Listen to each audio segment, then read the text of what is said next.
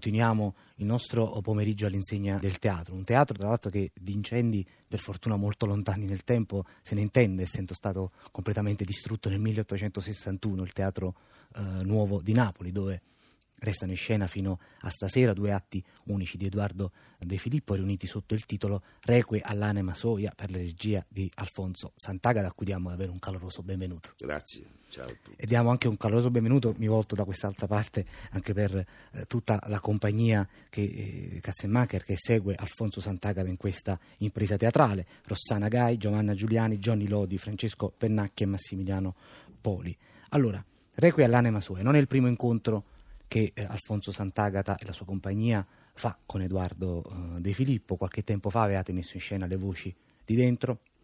Poi c'era stato il trittico di atti unici sì. sotto il titolo Quali fantasmi. Quali fantasmi. Sì. Con Requie all'anima soia invece avete aggiunto un altro tassello che come al solito diciamo quando si tratta di Edoardo no, è un tema estremamente difficile che è quello della morte, soprattutto della morte in farsa. Sì, diciamo che mm, ho voluto, mm, volevo chiudere una, una specie di trilogia con Edoardo e ho voluto lavorare proprio sul, sul, tema della morte, la morte in teatro, cioè la morte vista da Edoardo proprio.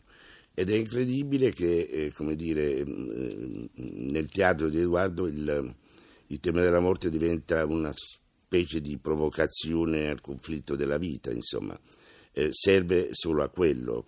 Non è deridere la morte, ma, come dire, è più importante quando si parla della morte, è più importante la vita è, ed è veramente questo che ci tocca, come ci tocca il teatro di Edoardo, insomma, che in qualche modo ha sempre preso dalla realtà, dalla vita, ma eh, ha continuamente trasfigurato oh, diciamo, i, la vita in teatro, l'ha portata a teatro. Per cui fatto questa, abbiamo fatto questa scelta, cioè di lavorare sul Requiem all'anima soia, una specie di canovaccio degli anni venti, di sì, perché il primo, diciamo, diciamo, il primo, dei due episodi è I morti non fanno paura, che mm. negli anni venti aveva quel titolo Requiem sì, soia. Sì, e poi lui ci ha rimesso le mani negli anni 50 diciamo eh, strutturandolo un po', mm, mettendoci eh, questo, questo, suo pensiero un po' sull'etica, la morale, moralizzando un po' diciamo, la vita. E questa è la storia di, di un funerale vero, di un'opera del gas, che però in qualche modo, eh, entrando nella macchineria della farsa, la morte sparisce in qualche modo, cioè, come dire, sono i vivi che fanno ridere continuamente della loro vita, ecco. È, è, è come se, almeno in questa farsa qui, è, è un divertimento che non è, come dire, ehm, andare verso i caratteri eccessivi della, della farsa, ma è avere quel filo rigoroso eh, del pensiero drammatico della vita che arriva in teatro. Per cui è molto divertente, ma si parla molto della vita. E a proposito di vita, invece, nel secondo dei due atti unici di questa messa in scena sì. è il cilindro, che invece è un testo molto più maturo, no? perché è stato scritto a metà degli anni 60, sì. all'inizio degli anni sì. eh, 60. Cioè, però in realtà qui è un contraltare perfetto perché c'è un morto non vero. No, è il pretesto, cioè la morte come pretesto per per alimentarsi alla vita, insomma. Eh, la, non è una morte vera come la farsa di Requiem. Il cilindro ha qualcosa, per quanto mi riguarda, è una delle cose più belle che abbia mai scritto Edoardo. E, e la cosa bella poi che Edoardo continuamente ha messo dentro a tutti i suoi lavori è, è che lui faceva scrittura di scena, cioè nel senso che i suoi testi non erano mai chiusi i suoi testi erano potentissimi e eh, in un viaggio in un altro posto potevano cambiare totalmente, cioè inseriva una cosa, levava cioè questa apertura, questa apertura continua di un suo lavoro che io lo trovo assolutamente molto attuale. Cioè, vedere Edoardo oggi mm, mm, con lo sguardo naturalistico e pensare che queste, eh, queste discussioni, queste, diciamo che i loro testi in qualche modo ehm, siano ehm, naturalistici, secondo me è una miopia è uno sguardo mm, molto anche schiacciato sulla sì, nostra, sì, sì, nostra visuale. Proviamo ad ascoltarne subito un saggio di questo Mm. spettacolo e soprattutto eh, un episodio che eh, tiriamo fuori dalla storia del cilindro, è proprio il caso di dire, tra l'altro eh, il cilindro, abbiamo ricordato, Edoardo lo scrisse nel 1965 e fu inserito nella cantata dei giorni dispari. Ma insomma, ascoltiamoli i nostri attori dal vivo a Zazà il cilindro.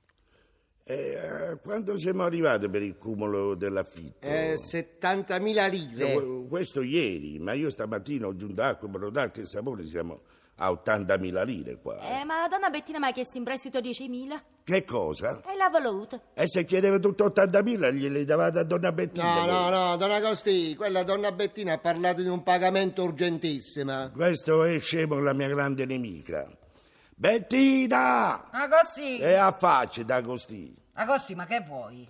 Che ne hai fatto delle 10.000 lire? Quale? Non rispondere con un'altra domanda per prenderti tempo e pensare a quello che devi dire. Agosti, ma noi stiamo ancora a questo tra me e te. Stiamo ancora al punto che io devo prendere tempo per pensare alla risposta che devo dare. Eh, se fai l'ingenuo, sì. Agosti, non ho capito, ecco tutto. E io non faccio l'ingenuo. E se scopro che tu fai l'ingenuo con me, piglio quello che mi trovo a portata in mano e te lo scasso in testa. Ma che vuoi sapere? Eh, che ne hai fatto delle 10.000 lire? Eh, se ha lodato il Signore, l'abbiamo saputo. Eh, Betty, non perdere la pazienza perché qua tu, io e soprattutto questi ragazzi qua stiamo contando i giorni, le ore, i minuti, i secondi per riuscire ad arrivare al cumulo dell'affitto. Se entrano da una parte e escono da quell'altra, non arriviamo mai a dunque. Agosti, se non mi fai parlare... Fammi finire. E finisci. Oltretutto i nostri creditori si sono rassegnati. E qua non c'è nessuno che ci viene a dare fastidio. Ragazzi, a voi qualcuno mi dà fastidio? No, no, nessuno. Hanno suonato a campanello? no, ditelo alla no, signora. no, no. Mai. Basta solo uno che viene soddisfatto. Metti qua. Succede la segna alla Bastiglia. Le voci della compagnia Katzenmacher che interpreta Requie all'anima soia, un insieme di due atti unici, questo di Edoardo De Filippo, questo era Il cilindro, Alfonso eh, Sant'Agata. Eh, prima, poco prima dell'inizio della discussione, parlavamo anche, fuori dalla trasmissione, parlavamo proprio di questo aspetto che abbiamo appena eh, rilevato, no? la lingua anche dei personaggi, che fa un po' il paio con quello che dicevamo appena poco prima di ascoltare Sì. il brano. Soprattutto nel cilindro c'è una specie di babele delle lingue, cioè nel senso che lui poi ha lavorato molto anche sugli attori. Eh, se doveva fare il cilindro con Monica Vitti pensava al romano, no? se c'è una stesura toscana, c'è una stesura addirittura lombarda, milanese, continuamente il vecchio eh, del cilindro è un altro che eh, è passato da napoletano a milanese. Questa ricchezza delle lingue eh, nel suo teatro io trovo che sia veramente straordinaria. Diciamo che il lavoro che io ho fatto con i miei attori è stato proprio quello di eh, scalzare la, la caratter- i tipi, ecco, direi i tipi teatrali che sono i due ragazzi giovani che vivono nel basso napoletano. Questa specie di poteva essere ed era un po' un cliché, diciamo, eh, del teatro napoletano. Invece ho voluto in qualche modo eh, portarli a, a- all'oggi, cioè due, questi due ragazzi sono due ragazzi che eh, forse hanno, avuto dei, hanno sicuramente avuto dei problemi o di natura alcolica o eh, di droga o- oppure psichica, insomma sono- è una deriva umana di oggi, non di ieri, ecco questo. E poi anche la figura sia di Don Agostino che di Bettina, che sono due figure che già nel testo di Edoardo viene fuori questo cinismo eh, nel rapporto con questi due ragazzi giovani.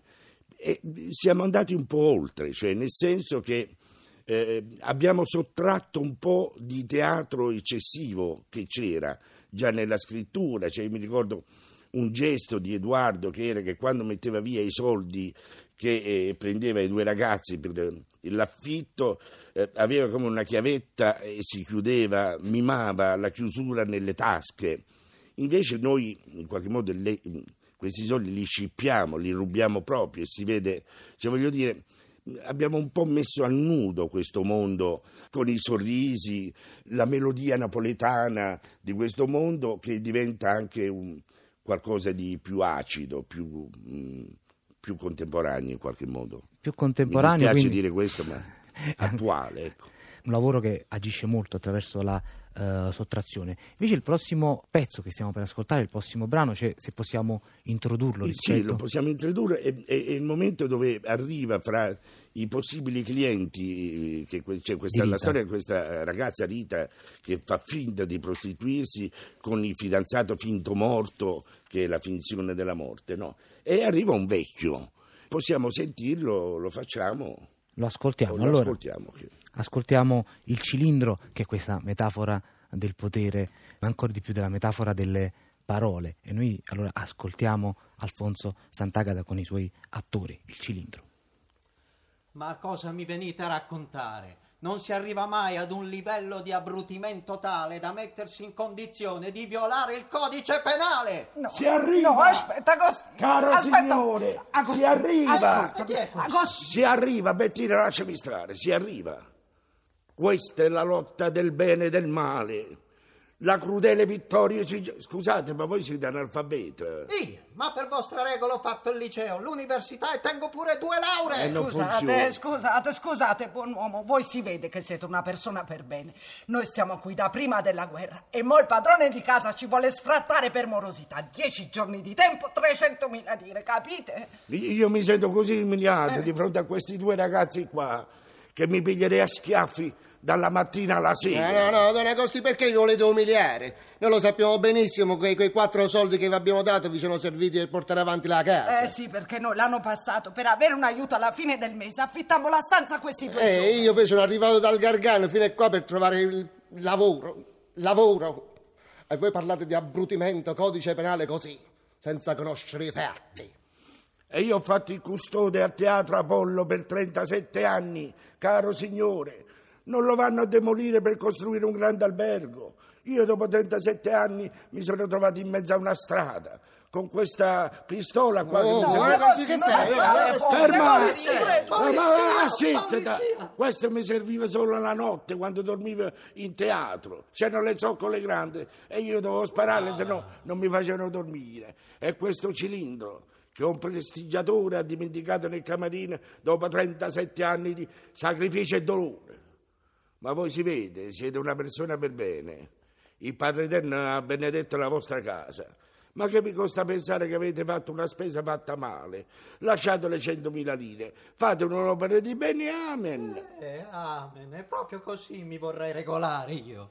Ma purtroppo la situazione mia è più disperata della vostra. La povera buonanima di mia moglie morì tre anni fa. Oh, poverina.